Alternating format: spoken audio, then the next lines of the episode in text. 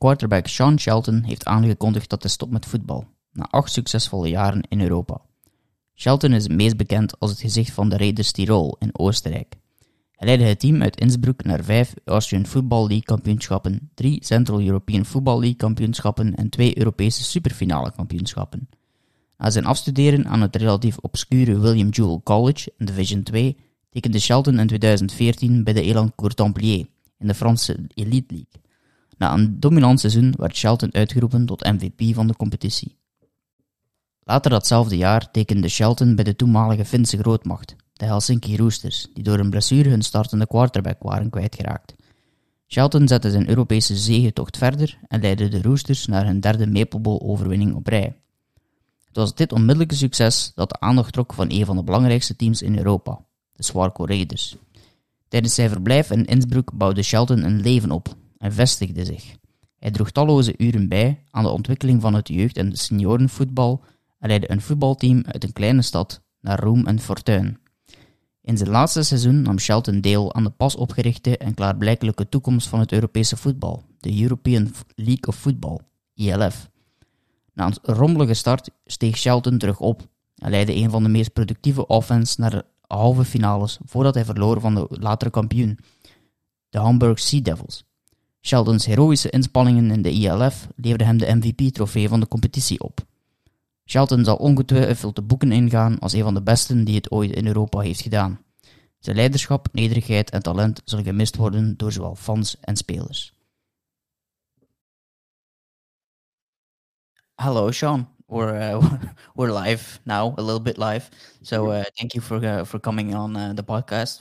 First and foremost, how how are you? Thank you. No, thanks for having me. I I'm doing well. I've been very busy as of lately, but but life is good. Yeah, you uh, you were talking about it. You had you, you received a lot of texts this week. Uh, I, I, can imagine it was a it was a flood of of text people trying to reach out and and you know kind of congratulating you for uh, for what happened this week. Yeah, you know, it kind of started with the the MVP, and it was amazing the amount uh the amount of messages, but also the the contents of the messages you know, everybody was um, very supportive and telling me, you know, how deserving I was, and that was all really, really nice. And then, you know, a couple days later, I announced my retirement, and again got a bunch of really nice messages and people telling me uh, what a great career I had, and that you know, enjoy retirement. Which, and then, uh, and then the next day, yeah, announced that I am the uh, director of sporting operations for the Munich Ravens, and then now been like a little bit of a tidal wave. But yeah, yeah, yeah. It's been it's been a lot of people telling you how great you are. I think. yeah, a little bit, a little bit, which is which is nice, yeah, and a little bit uncomfortable at the same time. Yeah, yeah. I can imagine it being like a, a little bit of both, but it's nice probably just knowing that you know you can play uh, for so long, and we'll talk about the fact that you've played for a long time at a very high level but it's also mm-hmm. nice getting those messages, you know, personal messages uh, about you know you probably you know touching lives or, or careers or something yeah. like as well. So it's yeah. not just you you being a player, but also like off the field and all that. I think. Yeah, I think yeah. I think that was the part that was kind of um, you know, it's been a, it's been a a really hard two weeks. Um, as exciting as the future is, you know, to kind of first of all leave a club that you care so deeply about, but also um, you know really I knew this was going to be my last season. I knew it for for a while, but you know just to finally say it and and do it, you know, it's a, it's it's also uh, different, and everything comes to fruition really quickly. But uh, the the feedback that I've gotten, you know, not only that people enjoyed me as a player, but you know the way I played and the way um, I handled myself or handle myself and treat other people and that that's an inspiration for other people or you know whatever the case may be. I had i had so many people thanking me for um, you know growing or developing the sport in europe and particularly austria for inspiring them to to be a better player for you know just entertaining them you know you don't you don't think about that. At least I don't. I don't. You know, I was just playing a sport I loved. Um, yeah, and uh, to get that kind of feedback is is yeah, really yeah, nice. You, yeah, you're usually as as a as an athlete, you're kind of like in a box, like yeah. Of what you try to do, but then you know you rarely really step out of it and really realize what's going on because of what you are doing inside of that mental box. You know, yeah. so it's it's been nice. Talk about that um, retirement. You said you were thinking about it for a while, or you knew that you were going to do it for a while. Like, was it a tough decision? I can only think so, but yeah. Well, you know, the the 2001 Austrian Bowl was supposed to be my last game. It was okay. I knew it. You know, it's it's something my wife and I had talked about quite a bit. Um, actually, you know, 2020 was supposed to be my last season. Then it gets canceled. So I was yeah. like, okay, well, I have to do 2021 now. And then, so this is something that's been a long time coming, actually. And, um, you know, if the Raiders hadn't gone to the ELF, I would have ended my career last year. So, um, I think there just comes a point in time where you just know enough's enough. And especially, you know, when I had my daughter, the the the, the window started shrinking very quickly. Yeah, because I think that kind of puts like some sort of perspective on a couple things that you, you do because it takes up a lot of time. I can imagine, especially being a quarterback, you know, um, and you're involved with the organization. Again, we'll talk about that a little bit later. Um, but that takes a lot of time, and I have a seven month old here, so I know uh, what that means. Um, yes. So yeah, it, it, it was not not you know, it was a decision that you knew for a while. You you just waited to kind of announce it. Uh, was there a particular reason just kind of stay focused on what was to come for the for the season, or just you know let it go and we'll see? Yeah, it's not that it's nothing. You, you don't want it to be a distraction. You don't want it to be a uh, you know a topic of conversation throughout the whole year. You know, not that I wasn't transparent about it, but it's not something that you just openly talk about. But mm-hmm. if people asked, I was honest. But uh, you know, nobody really believes you're going to do it until you do it. and um, but yeah, it wasn't. It wasn't so much trying to keep it under wraps or anything that it was just more so not relevant at the time. Yeah, you found the best way to go out, anyways. Being an MVP of, you know, mm. the best league, probably, you know, in in in a yeah. you, you second best, maybe. I think winning you, winning the championship is something yeah, I really, really desired. so that was kind of yeah, and you you you were in the semifinals. You lost to the later champions in the Hamburg uh, Sea Devils. Uh, well, the Vikings won. Oh, no, you, um, um, um, yeah, yeah, I was yeah, I was distracted. Um, so that was one of the the you know the, the biggest example or the biggest reason why you stayed for for the last year to play in that ELF. Correct. Um, we in Belgium we don't really see much of it. It's not really on our TV where we I don't know we've kind of for some reason we kind of um fall in between like I don't know why it's not more popular in in, in Belgium. Um, but talk about that um, European football league or league fo- uh, of football because um, you're going to be a sports director now for a new team. I think there's going to be 18 franchises next year. Mm-hmm. Um, so it's a semi-pro to professional league. So talk about that first, like the level of play, the professionality that comes with all of that, and just you know uh, about your experience in the ELF. Mm-hmm. The level of play in comparison to the Austrian Football League was was uncomparable. Um, you know, it wasn't that there wasn't lopsided scores. There were, and there wasn't some games that got out of hand or whatever the case may be. But every team that you played against had people you had to worry about, you know, and had really, really good football players. And if you didn't do what you were supposed to do, you didn't handle your business or execute the way you were supposed to, um, it probably wasn't going to work. Yeah. Um, it was just some teams had enough really good football players where even if you executed well, it wouldn't work because they're just that good.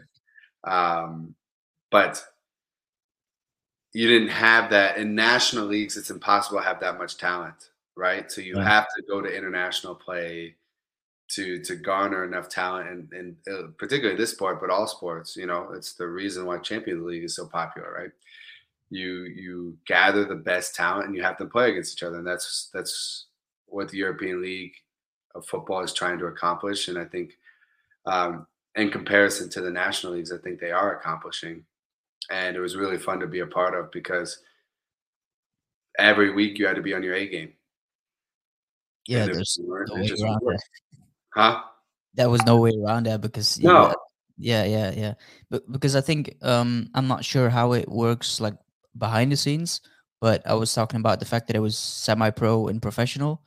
Um, so certain players like import uh, American players, um, they're getting they're getting paid and and they can be professional players or or how would this it work for you? So yeah, so there's a handful of players in every team that yeah. are making the the bulk of their income via football. Yeah. Um, so last year was eight. Okay. And then you add, and then you have kind of players in between where maybe they're making it, you know, uh, they're full time because they're a student or whatever, and it's a yeah. nice student job or whatever. And then the, and then the kind of the rest of the roster um, is making a couple hundred euros or so. Yeah, yeah, but that's um, still, you know, everybody lot. everybody has a contract. Everybody's a professional. Yeah, yeah. It, the, yeah. the salary that's, number changes depending on yeah what what you are. Yeah, yeah. Yeah, but, but it's still a big difference. Like we play in Belgium, like not me personally, because I'm way too small for that. But like, um, they're not getting paid, you know, anything. So that's yeah. a completely different like step up from from and being able to like because you get paid from it, you also level up your play because you you get more time to do things, to to look at tape, to to to just practice and all that. So I think mm-hmm. that's a good thing for for uh, for European football in general. I think just to have that you know growing and growing it seems to to keep growing every year like in 2021 i think there were 12 franchises something like that and it keeps on growing and i think the commissioner said it started, wanted, it started with eight 2021 oh, eight, eight. last year was 12 and next year will be 18 12 yeah yeah that's and i think he um the commissioner Patrick Esume i think he said he wanted to raise it to like 24 or something in in a couple yeah. Yeah, so, I'm not sure. His I think the ultimate goal is is whatever it is 30 32 but have yeah. uh, you know at least every country that cares about American football represented, you know. So it's kind of you know outside of Barcelona and Istanbul, it's kind of organically spreading from Germany. Yeah. And um, we'll see what the future holds. It's just it's the most exciting thing going on in American football in Europe since I've been in Europe. Yeah, I was gonna ask you that because you played in like all these different um, international leagues, not just in, in in Austria, all these um, different types of leagues, the Big Six and all that. Um, is this the, the best iteration, I'd say, of, of European league type of football? By far. Yeah. By far. And it's not like the Big Six was really good football, don't get me wrong. But when you when you structure something like soccer and you play international tournaments outside your national tournament, there's to do it every single week, and these are your opponents every single week, and this is the league you're in and fixed. Uh, it brings something different to the table. And then what I think, what I think the European League of Football have done better than anything I've ever seen since I've been out here is they they've given a platform to the players. All these players are growing their brands, they're getting sponsorships, their their social medias are exploding because now they have a platform that they can grow and they're they're exposed and the league encourages that and does a great job about that and and that makes it exciting you know when it's all over social media they do a great job with social media and they yeah, they allow the, the, the players to be tangible and and but also have a brand that people feel like they know them. Um yeah that's you know modern sports nowadays like it, it's so the much, fan experience yeah. the fan yeah, experience for an ELF fan and an AFL fan is very, very different. It's far better.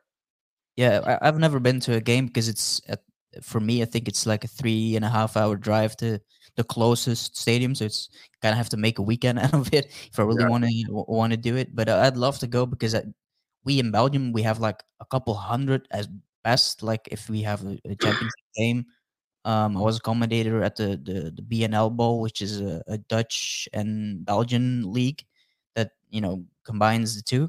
Okay. Um, and there were a couple hundred people, but like for the championship yeah. game, I think there were like more than I don't know how many people there were with thousands of, of like I Yeah, think sure.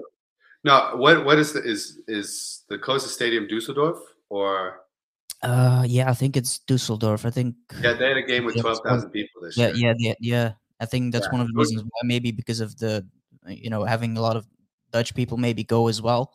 Um, because I've had a few Belgians, few friends that went, so maybe you know that's part of it. But you know even then, like Germany is is so big and and and or they really have like a, a football culture more than I think 100%. any other yeah If you look at the if you look at the um, the average attendance, you know a couple of German teams really struggle, but for the most part, it's Austrian German teams that are 3,000, 4,000, 5,000 average Yeah, yeah. attendance, and then you had like Rheinfire and Dusseldorf, they had like Yeah. eight thousand average attendance, and That's that's that's that's substantial numbers. That's- it really is. yeah that's bigger than like most soccer stadiums in Belgium like at, at the highest level so that means something of of like, that- that could because like I said in, before like a lot of people here in Belgium don't always necessarily know the league. Like putting that type of number kind of for the fans that are listening they know now more about like okay this is a really big thing. Like there's so many thousands of people in in the, in the stands. Um i want to go back to kind of your career a little bit because Okay. um we digress but i love to do that so i don't care. Um but I, i've made this graphic and you can see it now if it pops up but like all your career stats. Like i'm not gonna read all of them because we're gonna sit here tomorrow. Um but you've won a lot. You've won every single year basically of your career whether it be personal or as, as a team. Um like talk about that for does that sink in when you are now retiring when you make that decision or is it like it just kind of sits there? Like do you see that do you do you know all of these by the way or remember these Eh, I, I think I mean I remember them. They're all special. Like it's not easy to win an MVP. It's not easy to win a championship. Um, so no, you don't forget them because there's a lot that goes into that. Um, but it's not something I think about often. It's not something I cherish. I really don't like this ELF MVP. Awesome, really great. You know, it's a great way to end my career. I'm really honored but it's, it's I wanted to win a championship. You know what I mean? And Yeah.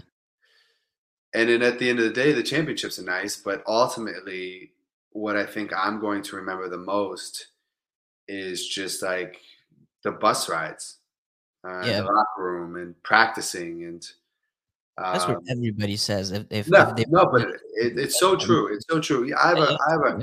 I have a, you know, a drawer full of rings. yeah they don't I'm- do anything for you No, I've won whatever it is, double digit championships. You remember the people that you did it with, and um, you know, I I, I always kind of laugh at myself because there's this there's this one ring that that we got with the Raiders, and we won. We were undefeated and won four four championships in 2019 and it was the best team I've ever played on, and one of the most proud moments in my athletic career. And we got this beautiful all black, beautiful. Never wear. I don't think about that. And then when I see people wear the rings, like mm, I should have worn my ring, but Yeah. It's not something. It's never something that's motivated me, and that's not why I play. Um, I play to win championships. Don't get me wrong, but um, it's the things that go into winning a championship. It's the things that like you did things the right way, you practiced the right way, you communicated the right way, you played together the right way. Those are the things you remember. It's not the championship in itself. Yeah you gotta love the process going Exactly. those championships because otherwise you don't get to those championships. And it's so much work. It's really so much work Yeah, to get to get a team of 50 to 60 guys um, to really buy in, click, everybody do what they need to do in order to be the best team. You know, obviously in the AFL, but now even more so in the ELF, um, it's got to, it's just got to mean the world for those reasons. Yeah, absolutely. And um you know, like I said, we talk about those accomplishments, Mhm. um, but I don't think when you were uh, a, a small kid living in Florida, you could have thought those things like where you are now. Just you, you live in Tirol. Like, how did your football journey come from being in Florida? I think you you grew up in Florida, right? Um, and how did that football journey lead you to the Raiders? That's a Um, story, I know. yeah, you know, my dream was to always be a professional football player. Like I, I always knew what I wanted to do. Um, and so after high school, I didn't get many offers uh, from big time schools. So I ended up going to a small school. Uh, I started there for every year I was eligible for four years. I had a pretty disappointing career, to be honest. You And were then it was four just kind MVP. Huh?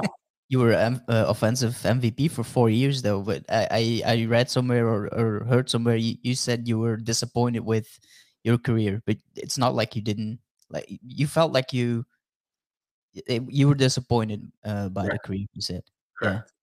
Correct. I mean, I didn't have a winning record once in my college career. Again, all these individual accolades, super yeah, cool. But you know, when you're the offensive MVP on four unsuccessful teams, it doesn't mean much. Um, and so I remember I threw an interception. My last play of my college career, I threw an interception in overtime to lose the game. And I remember thinking to myself, like, it can't end this way. It can't. It cannot. Um, and that's and I knew I had no shot at the NFL because of the the career that I had. Uh, so it's like, hey, let's let's see what Europe has to offer. And then when I when I got to Europe, I got to Elancourt, France, France, Elancourt, France, and uh, the accent. yeah, I don't know where that came from. Uh, and quickly realized like, oh, there is some good football out here. There's more now, but then it was like a handful. It was the big six, right? It was like, let's go do that, and then one thing led to another. Yeah, well, that's a big decision though. Like moving continents to to do so. Like, uh, how did you end up in in France? Like, did you know someone there, or just you know? No, no. Um, I made a Euro Players account. I got messaged. Uh, I graduated December 2013. I was in France January 2014, knowing no one, not speaking the language. Um, Goodness. I didn't contact my parents for the first three days I was in France because I had no phone, I had no service. I mean, I had a phone and I could have done Wi-Fi, but I was an idiot then. Um, like it wasn't as, yeah. Excuse me, but no, I, I didn't know anybody. I just got on a plane, and then um, figured out a lot about myself. Yeah, yeah, I can imagine that you learn a lot about yourself more than even like a, as a player or whatever. Then you, you're literally just on your own, and and you have to figure out for yourself. Like, Exactly. You just have to figure it out. And the, the, the thing that was so cool is I was 22 or 23 at the time. And I was playing with mainly men, like really mm. grown ass men, and that didn't speak English. And I was still mm. able to connect with these people. And I still had a, there was people that I had never spoken a word to uh, in, in either them English or me French that I feel a bond to. And uh, they were all different walks of life, you know, all different ethnicities, different backgrounds, different religious backgrounds. And I was still able to connect with these people and and ultimately kind of lead them in a way. Um, and that was a huge confidence booster for me as a person. And I found, yeah, like I said, I, I grew a lot individually in, in that Yeah, experience. like you said, confidence boost as a person. I think Yeah, more than exactly. else because that's just anything um, more than I just can, yeah, exactly. If I can do this, I can do a lot of things. yeah, yeah, yeah. You I'll, grow I'll up figure really it out.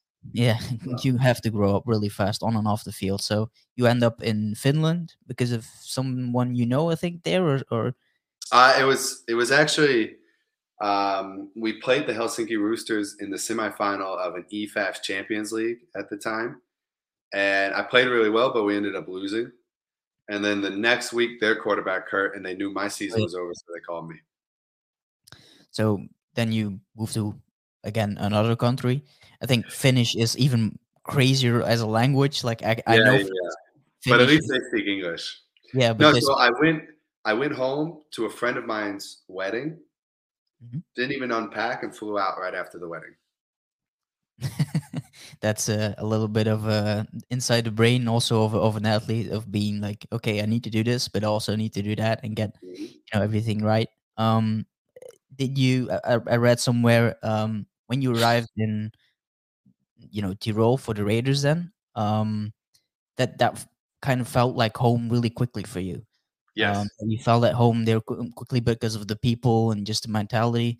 Um, you come from a completely different background, just in a lot of ways. I think in in Florida.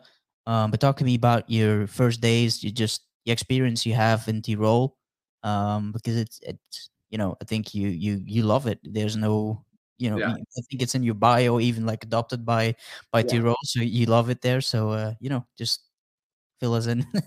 Yeah, when I when I got there, when I got there, it was the first time in my life that I felt like a professional. Um, you know, the Roosters is a great organization; those guys take football very seriously, uh, but they don't have the the the the professionality or like the especially the budget or the the actual working environment of of a Raiders and and the the local players here are just crazy the amount of hours they put into it. They act they themselves act like they're professionals even though they're all either working or studying or whatever they're doing. Uh, so it was like a really comfortable environment immediately because it was like okay i'm in an environment with people who care about football as much as i do. And that clicked immediately.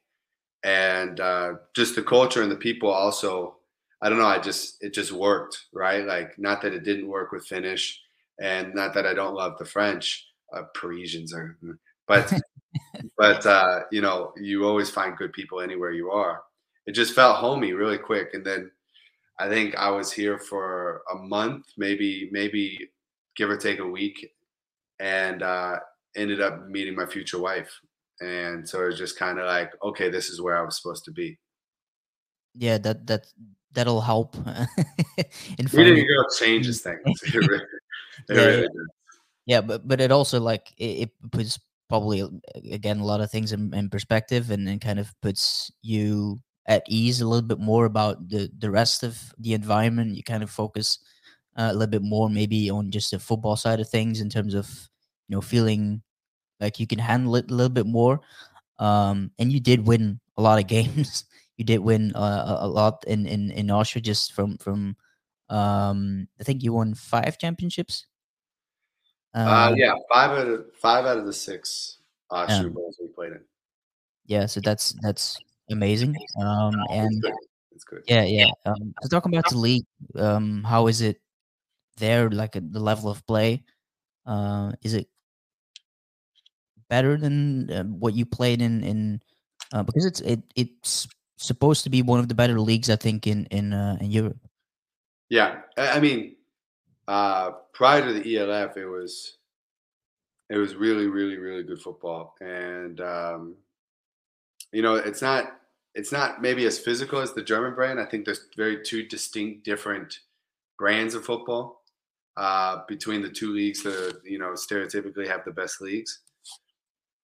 The Austrian league, they put more time into it, and it's really sophisticated style of football for the European um, game and the coaching is pretty good as well. And just really intelligent football players. So what what Austria lacks and just big brutes that kind of just run downhill. Um, it was a sophisticated game, and I really enjoyed that part of it. Although a, a bit finesse, but you know, sometimes when I watched uh, games from other teams or or when we had a scout internationally, I was just like, this looks like you know little league football uh, because it's just such basic concepts. Because maybe they practice once or twice a week, and Yeah. I know in Austria teams put in three or four evenings a week, um, and that's normal, and uh, it shows. yeah yeah that'll change an offense completely if you can you know double up uh, the practices you can open up your playbook and you're involved yeah uh, you're involved in in you know or you were involved i'd have to say in in the playbook and the offense from day one or is that something that grows throughout you know your career or was that something from from From early? Yeah, from early on, that was something that uh, Coach Rowland and I uh, discussed about before I came over. It's like this is something I want to I I I want to coach, right? Uh, I wanted to coach at the time, and uh, so I was like, this is something I want to be involved in. And they were more than accommodating, and I learned a lot in those first years. And then, of course, my role and my influence grew as I grew as a player, and my capabilities grew, and my comfortability with the offense grew, and and then I think it all kind of came to a point in 18 and 19 where I put together two seasons of really, really good football. Yeah, and and being able to play that mm, you know level of football was that one of the reasons why you said in 2019 maybe this is a good time to yeah to stop because it's it's like at the highest level that I can exactly. I can be in. Exactly. At that at that point, I think I had. Sorry to cut you off. At that point, I had. uh I think three MVPs, and we had won four out of five Austrian Bowls. And it's like, hey, I don't know if I can play better than this. Yeah, like, yeah. It's always maybe my peak. Yeah, yeah, that's your peak because at that point you're like 29, so it's not like you couldn't have played for like 28, something like that. Yeah, yeah 28, 29, something like that. And uh, so yeah, it's not like you couldn't play anymore, like physically, but no. you know, you um you you also were involved in, like you said, in coaching. Um, you were involved in in youth coaching. Um, like how it was that? Is that how important is that to you? Just about giving like kind of back to the community, giving back to youth players as, as well. Yeah. Like how important is that to you? Really, I actually, to be honest, uh, I studied education and physical education because I thought I wanted to be a high school coach, and I always gravitated towards uh, teenagers, and particularly like 15, 16, 17, 18, um, in their kind of uh, rebellious years. Yeah, yeah, I was going to say it's not the, the most easy years to kind of. No, but I, I don't know. I just click with with yeah. a lot of guys in, in that age in, in, terms of a player coach relationship, um, and it was always something that I knew I wanted to do. You know, it ended up that I didn't want to be a high school teacher and then coach, but you know, working with kids in that you know later adolescence years um, was always something I was drawn to. So when I got the chance to at the Raiders, I immediately jumped in in the youth, and then that role also expanded rather rapidly um, as I showed my competence and and everything like that. But uh, oh, it's something that was really vital to me at the time, and and things I really cherished. And you know, the relationships that I built with some of these uh, players of mine, they're like little brothers to me.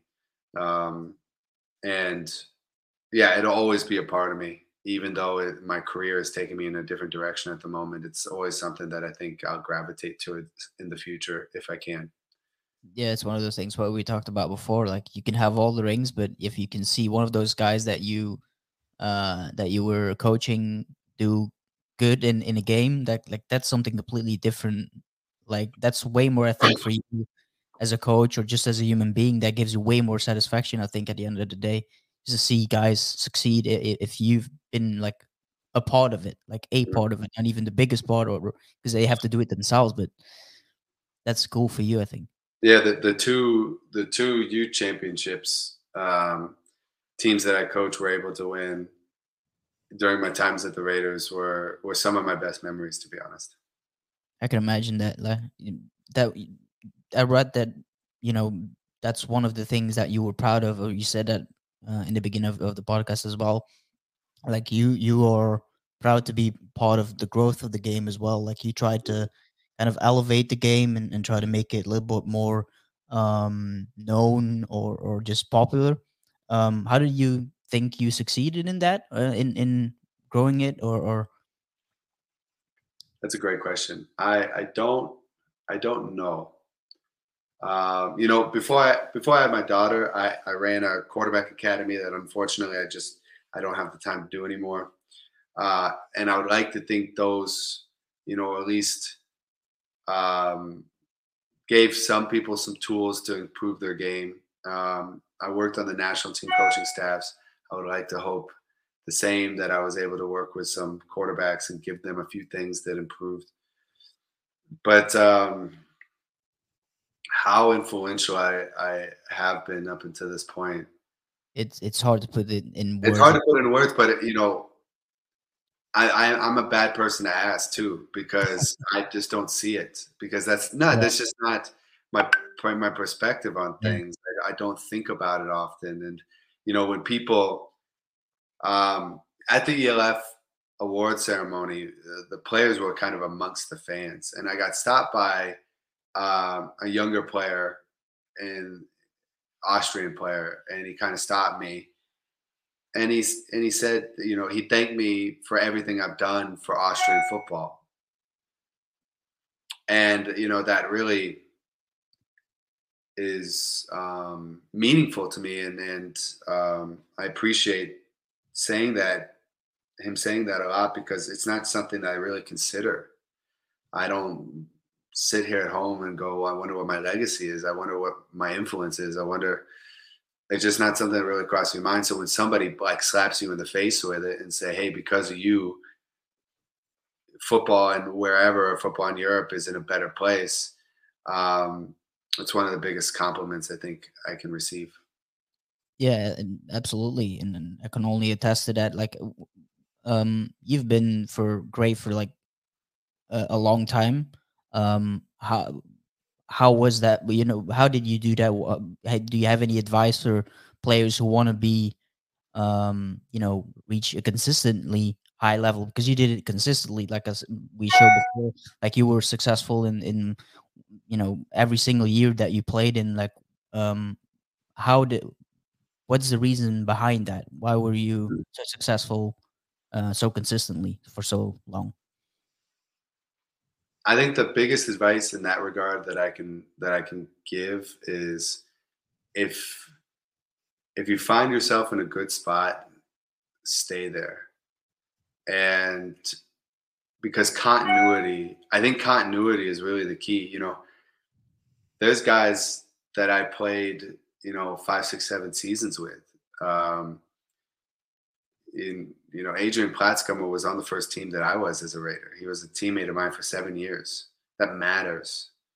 Um, you know, I don't know how many tens of, I don't know if it's tens of thousands. I don't know how many thousands of balls I've thrown Fabian Altfalter in my career uh, between practice and, and games. And you don't have to think twice about like a, relationship. And no, and, do it for so long.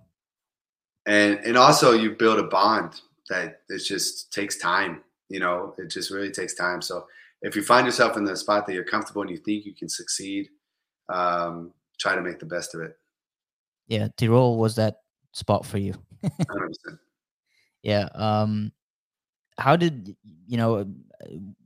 I, I talked about you know the fact that I have a kid myself. Like, how did your life change um, as a human being, but also as an athlete? Um, having your daughter um, and having it, you know, in in a country that is completely, you know, I won't say foreign at that point because you've been there for a while, but still, it's it's a different country than what you're used to. Like, how was that experience like? Well, as a person, it changes absolutely everything. Yeah. Uh, it changes everything. And so obviously it changes things for you as an athlete. My routines had to completely change. I didn't handle it that well, to be honest. 2001 was maybe one of my worst years in Europe. Uh, we ended up being successful in winning a championship, but uh, it wasn't pretty, and I didn't feel good. I felt really bad. My body felt bad. I don't know how many hours of physio I got that year because you know my routine was was completely thrown off, and you know my daughter early on, you know, often had uh, bellyache, stomach stomach pain. It's the only way she would really fall asleep is if you balanced on a medicine ball with her in your arms. And I don't know how many I don't know how many bounces I did over a six to eight month period. Uh, and you know, my back was all screwed up from that. Yeah. And it's hard to throw a football when you know it. So yeah, it changes everything. Uh, so physically, there was a lot of things that were different. Um, because you're just doing different things than you normally would, do, like bouncing a baby to sleep. But also um, perspective wise, where you decide to put your time and energy. Um, it's everything changes. Yeah, um, I can att- again I can attest to to whole th- that whole experience, and um, uh, I just like to know like you've you've been now. You said you don't really try to reflect a lot about your career, but is there uh, an on the field moment that you know for you is your best moment or the moment that you think about the most? But mostly when I ask that question, or when you, people ask that question, they mostly ask about an on field uh, best experience as a player. But I also would like to know if there's an off the field because that's part of it too. Like you said before, like the bus rides, uh, but those things like, uh, is there an on off the field, on the field like moment that you you remember the most? Off the field's easy. Off the field is every single bus ride we ever had. You know, like um, it's the best when you're just sitting there with your teammates and you have literally nothing in the world that you could do Yeah, other than just enjoy the presence of your teammates. It's the best. I, I I'm gonna really miss that. Um, and just the locker room in general, like I said before, it's just it's just bullshit happened. Sorry. yeah, Uh, yeah. We don't have to bleep anything or not. okay, okay. Um, on the field, this wasn't necessarily. It was during a game, but we weren't on the field. Um, we were on the sideline, and this is maybe my favorite moment. I don't think about it often, but like it's a story that I like to tell uh, when I try to explain how good we were and how how good we knew we were, and just the the culture that we had built for ourselves. We're in Calanda playing in the CFL CEFL championship in 2019. This was that perfect season, and we should lose that game. And we we we got lucky with a ref call, and that's the only reason we won. But uh, we were down like two scores with like I don't know five minutes left in the game or something like that, maybe even less. And I remember standing on the sideline and looking like looking at the scoreboard, and then Adrian Platzgummer was next to me, and I looked at AP, and I went, "It's going to be crazy when we win this game." And he laughed. He goes, "I know," and then we win, and uh, and you know, like in that game, uh, we got the ball back at our own like eight yard line, and we had a minute to go score, something like that, and we score in thirty seconds. And the touchdown gets called back. And um, for excessive celebration. And that's, the, that's the worst. yeah and so then we run the ball one play because we're trying to milk the clock down because we knew we were going to score again and then we score on the next play and it's just like yeah the the i wouldn't say arrogance it's just the belief we had in each other that that's a moment that I'll remember for a long time. That's the best feeling I think as an athlete that you can kind of go like, I know this is going to go out. What this is Yeah, going. it's go going out." bad now, but we're gonna Yeah. figure out how to win this. Yeah, yeah, yeah. That's I've I've interviewed a lot of a lot of athletes throughout the years, and that's what they always say. Like, there's this moment, like this peak, and some have it one time, some have it never. But there's this one moment that a lot of these, you know, really, you know, championship type of guys know that you know they reach this peak and they know like, okay, it's it's going to work out. I know like there's this sort of like you said like some type of arrogance, but not it's not really arrogance, but like just this confidence in yourself. Like okay, this is this everything slows down almost like of of of your your. Did it feel like the same way? Like this is the my peak or or or not? Is just difficult to kind of. Um, I don't know. Um, as an individual performer, no, but as a team, probably. I think we knew we were knew we knew we were on to something special, and something was really special hap- like happening in that in that team, and how we were able to pull some games out, and just how we performed in big moments. Um, yeah, you kind of know you're in the zone as a team and something special is going on. But as a performance, uh, I actually think my 2018 was better than my 2019, and there is just kind of like a that Austrian bowl I put together in 2018 was probably my best game ever. And during the game, I knew that it's just like, okay, I'm. this is gonna I'm get on it. tonight. This is a good night, and it's gonna be really hard for them. Yeah, that's that's a fun feeling to have uh, if you put in all these hours and and you know like Mm. okay this is this is it right here. Um, as a player, like how or as a quarterback, I'd, I'd have to say like how is your playing style for people that would have never seen you play Oh, before? How would you compare or, or how would you describe your uh, your playing style? excuse me. It's it's tough to say. Um, well, my first eight years, no, maybe seven years of my football life, I played fullback. Yeah. And I always had a good arm, and the coaches always wanted to put me at quarterback. But in Little League, you don't really throw the ball that much, so I wanted to be a fullback. And so I learned to run the ball like a fullback. And I never really lost that. Uh, I never learned how not to do that, really, uh, not in a, any like adequate way.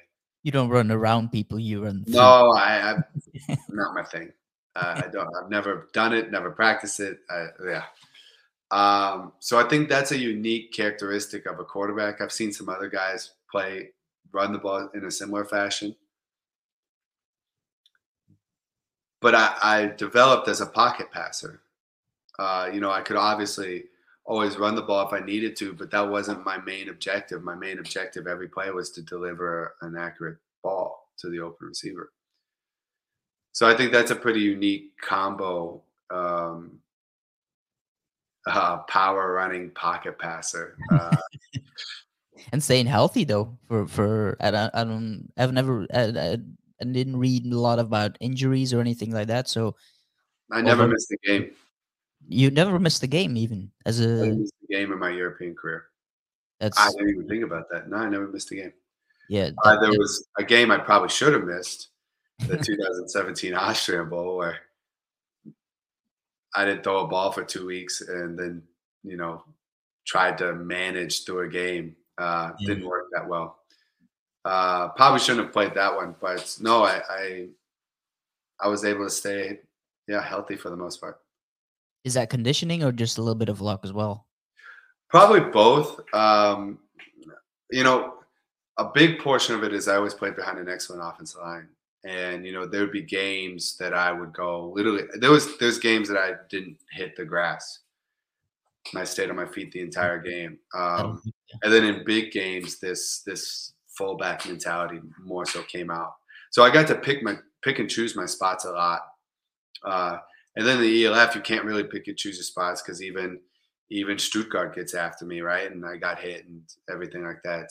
Who you know was the was ranked last in the team, but they still have really good football players. Um, and this year was just more like focusing not on peak performance in terms of like strength and explosivity and whatever it's explosiveness, I should say. Um, I just wanted to feel good, and so that was my focus, um, and that helped a lot. yeah um I want to ask you like how who was your favorite player to play with do you have like your best teammate is there some sort of hall of fame that you can think of or because you talked about like Adrian Platzgummer uh Yeah. because he, He, you played for he's one of the first people. Yeah. He's one of the first people that come to mind for sure. Uh, him and I have uh, him. My, you know, it's him and Mikhail Habertin that are guys that I've played. I don't know. I played probably over 100 games as a Raider. I think I was getting close this year, so I'm probably somewhere. And I've played all but like three with Mikhail Habertin. That was- That's uh one of The the, guys on the offensive left tackle. Yeah. Okay, yeah, yeah. and then maybe like uh, all but 15 or 20 without without Adrian and and Adrian's a close friend of mine too so those guys are the ones that come to mind immediately Adrian's brother I loved playing with Sandro uh, Yeah, not only because he's a phenomenal f- football player but he's just he's the best person Yeah. Yeah, he's just a he's. I actually, yeah, I actually um, sent in a request uh, for the New York Giants to interview him uh, as well, and he yeah he texted me back on on uh, Instagram and he wanted to do it, but he had to go through uh, the, the, Giants himself. So I hope to, to get him on the show as well, but we'll see if that a great interview. He's he's uh he's a unicorn, that's for sure. Uh, and then like guys like Tobias Bonatti. I mean, there's just so many. Dominic Bauer was a great teammate. Sebastian Shaw was a great teammate. Uh, you know, I hesitate to keep going because I know I'm going to forget and miss yeah. out on a lot of people. But I've I've been blessed, and the Raiders are blessed with just phenomenal people. And it was really an honor and a pleasure every single year. Is there a guy that you can remember remember that you had the most like um issues with playing against? Playing against, well, um, you know, when you play the same teams over and over and over again in Austria, you you develop a nice rivalry with some mm-hmm. like uh, Lucky, who ended up playing on our team, but was a Vienna Viking formerly. Uh, we had a fun relationship playing against each other. Thomas Schnorr, Leon Balog. I mean, the the best players that you play against, you oftentimes have respect for, and and it becomes a healthy competition. This year was Kyle Kitchens, yeah, uh, ELF, who's an absolute menace to society. Um, Defense. So it's those guys, you know, everybody wants to play the best football possible, and you need the best football players to play against to play the best football possible. Yeah, because that and, elevates your level. You can't just play. You know, if you no. play down, it, it doesn't elevate you, so it doesn't doesn't work. So, so there was always a special relationship between you know some of the best defensive players that I played against. Yeah. Um, going to the future. Um, you're now going to be sports director at Munich uh, Ravens, who's like mm-hmm. One of the new franchises. Um, first of all, how did that come about? You being uh, in that function in that. Uh... Yeah, the the the GM who was hired uh, was a longtime Raider, and we we known each other for years. Okay. And uh, when he got the opportunity to be a GM, yeah, he called me and said, "Hey, is this something you would be interested in?" And you know, like I said earlier, I've always wanted to be a coach. I always thought it, that was going to be the path, but in my time in Europe, I I, I think um, what a lot of organizations, from what I've heard of, and what a lot of players tell me is that you know maybe the player exp- experience isn't focused on as much as it probably should be, and the sports management side of American football in Europe could really has the most most room to grow. I think, in my opinion. Um, and so that the last three four years at the Raiders, I've been kind of gravitating towards more of those roles, uh, player personnel roles, um, and management roles, and so this is basically the exact job that I've been gravitating towards, and uh, it was a very exciting opportunity. Something that came a little bit natural throughout the years that kind of you know puts you in in, in this position now. Um, it's going to be a big move from your beloved Tirol to to Munich? How did that will will practically family have to move probably? Uh, or uh... oh, actually, um, in 2021, my wife, daughter, and I moved to her hometown, which is a town uh, named St. in Tirol. And it, so I've been commuting to Innsbruck for this past year. Okay. And it's the same commute to Munich. Oh, okay. It's not that that uh, extremely far. I thought it was not that good in, in geographic stuff. But yeah, yeah. If if it's um it, it you know kind of puts you in a different type of role. Um, are you going to be involved in coaching then as well? That's not going to be part of your because I saw someone commenting on your Instagram page like he better stay healthy because if the starting quarterback goes down, like that's not going to be any any any part of the uh, the plans. you no. you yeah yeah vehemently no. No, I won't. Uh, I won't be a coach. there's so much. There's so much to do behind the scenes. Yeah, probably. Yeah. Uh, now that the ELF exists, uh, that you you you have to be solely focused on these roles, and uh, coaching just wouldn't be an option uh, in the immediate future, and nor should it be, coaches should be focused on coaching and administration should be focused on the administrative side. So um, I'm very excited to learn learn this side of the of professional football because um, in my opinion it's more important than the other side at the moment in Europe. Yeah, I think that's one of the things that that um, I like to take out of that is, the fact that you said like it it uh, it's important to do the coaching thing and, and, for the coaches and it's important to do the management side for you know everybody else involved but in in a lot of franchises clubs or or whatever you can call teams whatever um it's a lot of the times like the coaches they do have to do management things and have to organize certain things and it's it's they have to do so many different things. So the fact that you can be like okay it's just you know me doing that side of the football or not really side of the football but the football thing um, kind of puts you know it professionally as well like way more professional than in a lot of uh, other uh, organizations. Absolutely um, I want to go back, or not really go back, because it's it's it's a quote I I picked up somewhere. It's one of your you had a quote um, that you you kind of taken along with you uh, I don't know if you know the quote yourself. You've said it in an interview somewhere a long time ago. I think it, it was 2017, but I saw it somewhere. So I'm just going to read it to you because you, you said it was an important quote to you. Um, you said, People don't care how much you know until they know how much you care. You still, you know the quote now, I assume. Um, but talk to me about that quote, why it was important to you and, and it's, it's a quote that um, my defensive coordinator in high school uh, he he I was his teacher's assistant uh, because again I wanted to study education and physical education, and one of my tasks was to read this book, and it was a book by Jim Tressel, Tressel, uh, famous college football coach in the states, and that was a quote that he kind of lived by, um, or one of them, and uh, and yeah, I think it's something that resonated me and kind of um, shaped my leadership style um, and how I deal with people in general. Because it, it's hundred percent true. You can know everything in the world, but if people don't think you care about them, they're not going to listen to you. And uh, that's just human nature.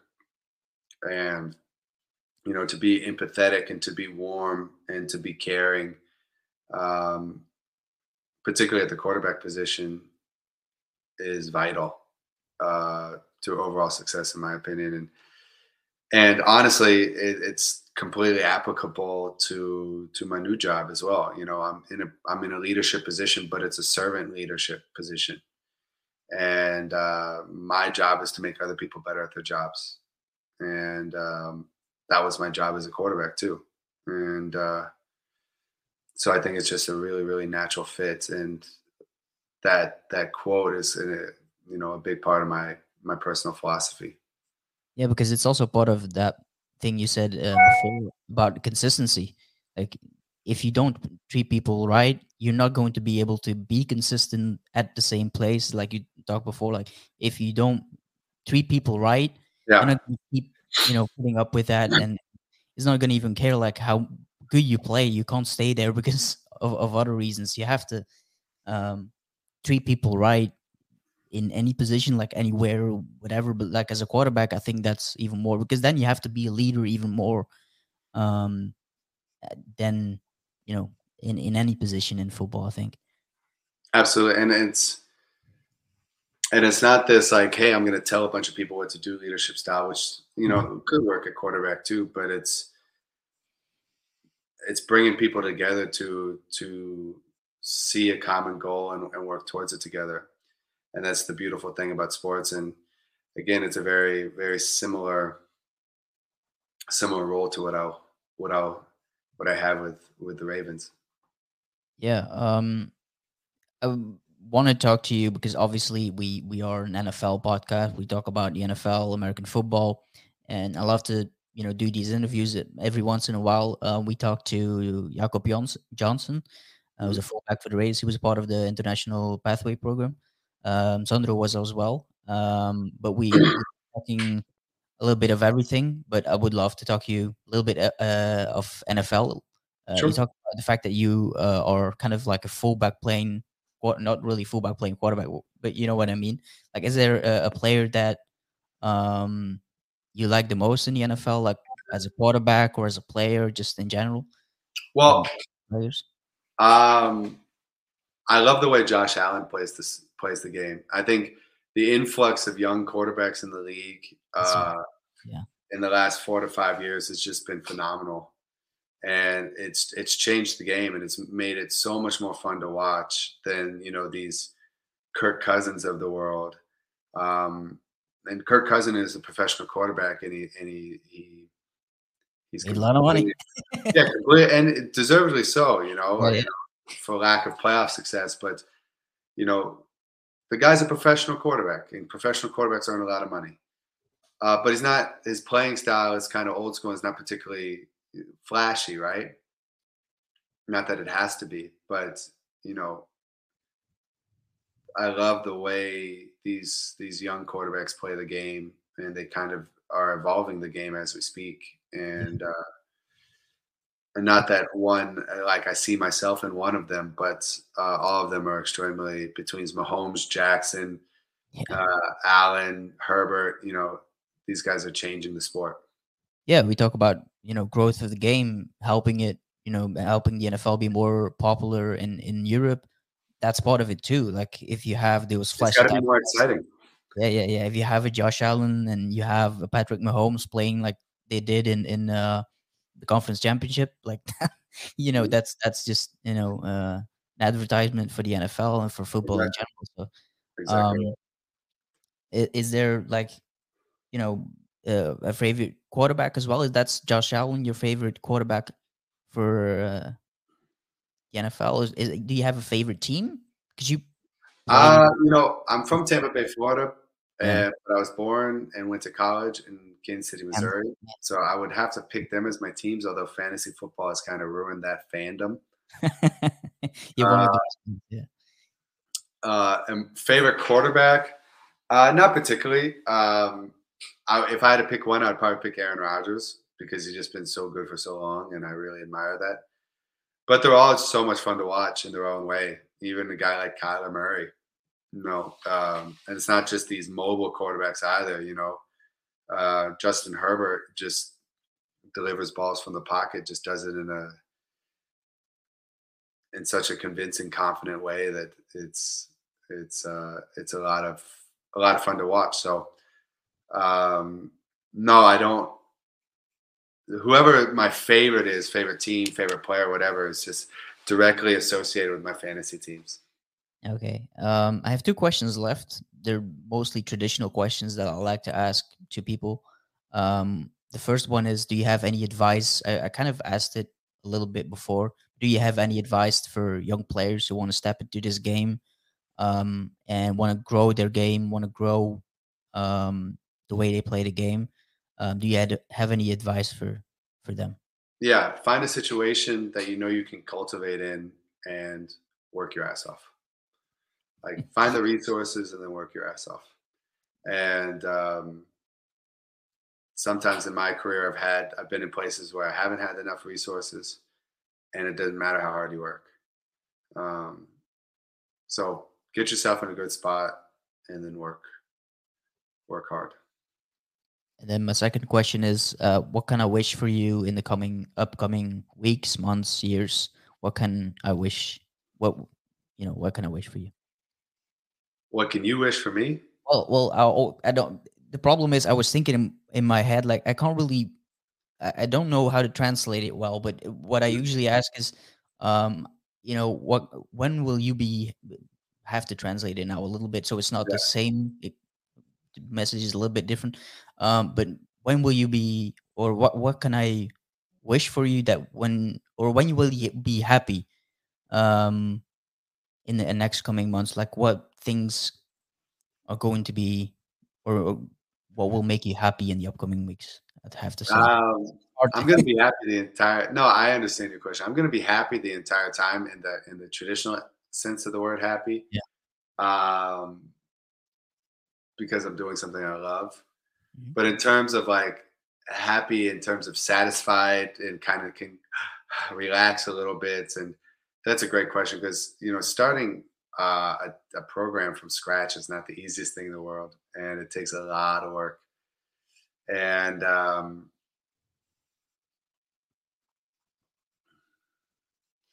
I think when the when the Ravens we've we've built the roster and everything's set up in terms of facilities, uh, then maybe the